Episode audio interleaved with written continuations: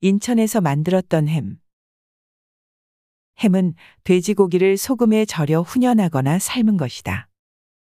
햄이란 원래 돼지의 넓적다리살을 가리키는 말인데 그 부분의 살을 소금에 절여 훈연 등으로 가공한 것을 뜻하는 말이 되었다. 인천 최초의 햄은 일본인 다카하시가 1915년 9월 송림동에서 제조한 것으로 인천햄이라는 상표로 발매하기 시작했다. 1년 후 노구치라는 일본인이 새롭게 송림동에 공장을 세웠는데 때마침 세계제 1차 대전 전후 세계 경제의 화랑으로 일약 햄 제조업계도 놀랄만한 커다란 성장을 이루게 되었고 이에 따라 1922년에는 마스오라는 사람이 또 하나의 공장을 세우기도 하였다.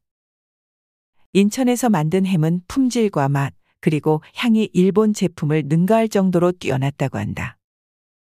1932년 연간 생산량이 7만 파운드, 약 3만 1752kg을 넘었다고 하는데 단지 인천 특산품으로 머물지 않고 중국과 시베리아 그리고 일본 각 도시로 수출되어 대단한 호평을 받았다.